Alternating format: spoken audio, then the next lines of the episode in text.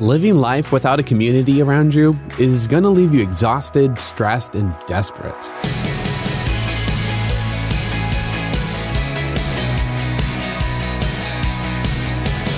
Hey, I'm Dylan, and you're listening to Unlocked, your daily key to unlocking God's Word in your life.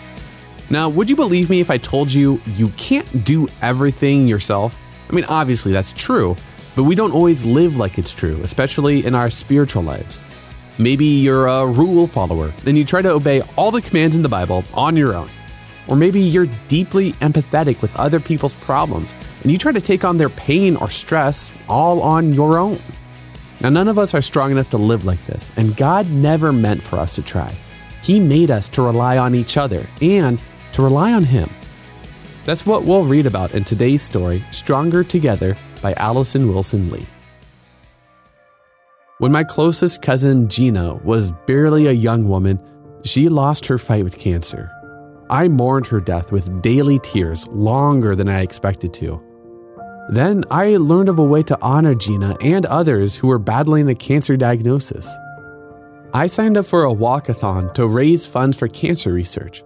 Most people taking part in this event had joined teams from churches, families, or workplaces, and they took turns walking laps along the designated path. I had no team though. I never thought of asking anybody to share in this effort with me. I just knew I wanted to recognize Jeanna's life and to find an outlet for my grief. Doing this alone did not deter me. But as the walkathon wore on, I traveled lap after lap on my own. I had nobody to cheer for me or to hand me water. I had no team member sharing in the goal of walking in memory of Jeanna and I had nobody to relieve me when I needed to rest. By the end, I felt weary in more ways than one. That night at the cancer fundraiser, having the support of others with the same purpose would have made such a difference for me. God knows we need each other. He created us for a relationship with Him and for relationships with others.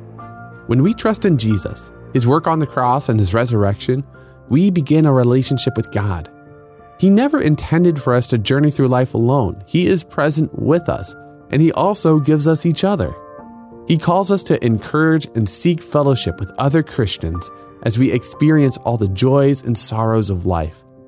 And as we grow in loving Christ, we not only learn to build each other up, we also grow to understand how we need support and strength from other Christians too. So let's talk about this a little more.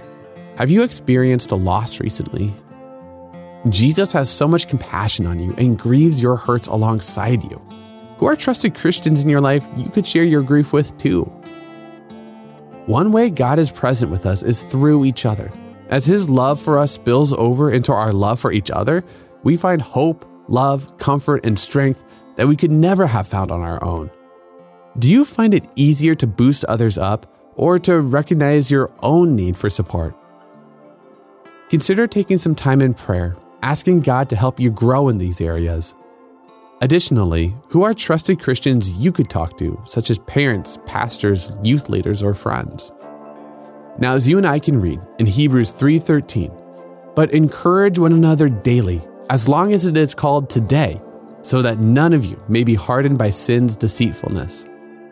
And I'd encourage you to dig a little bit deeper and read Ecclesiastes 4 9 through 12, Romans 12 15, and Hebrews 10 23 through 25 to keep God's Word alive in your life.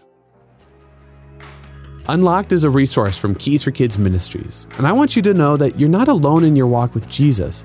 He's there for you, and we here at Unlocked, we are too. We'd love to be able to pray for you. Tell us how we can pray when you go to unlocked.org and tap Contact in the menu. And come back for tomorrow's devotion with Natalie, where we ask, who really raised Jesus from the dead? But until then, I'm Dylan, encouraging you to live life unlocked, opening the door to God in your life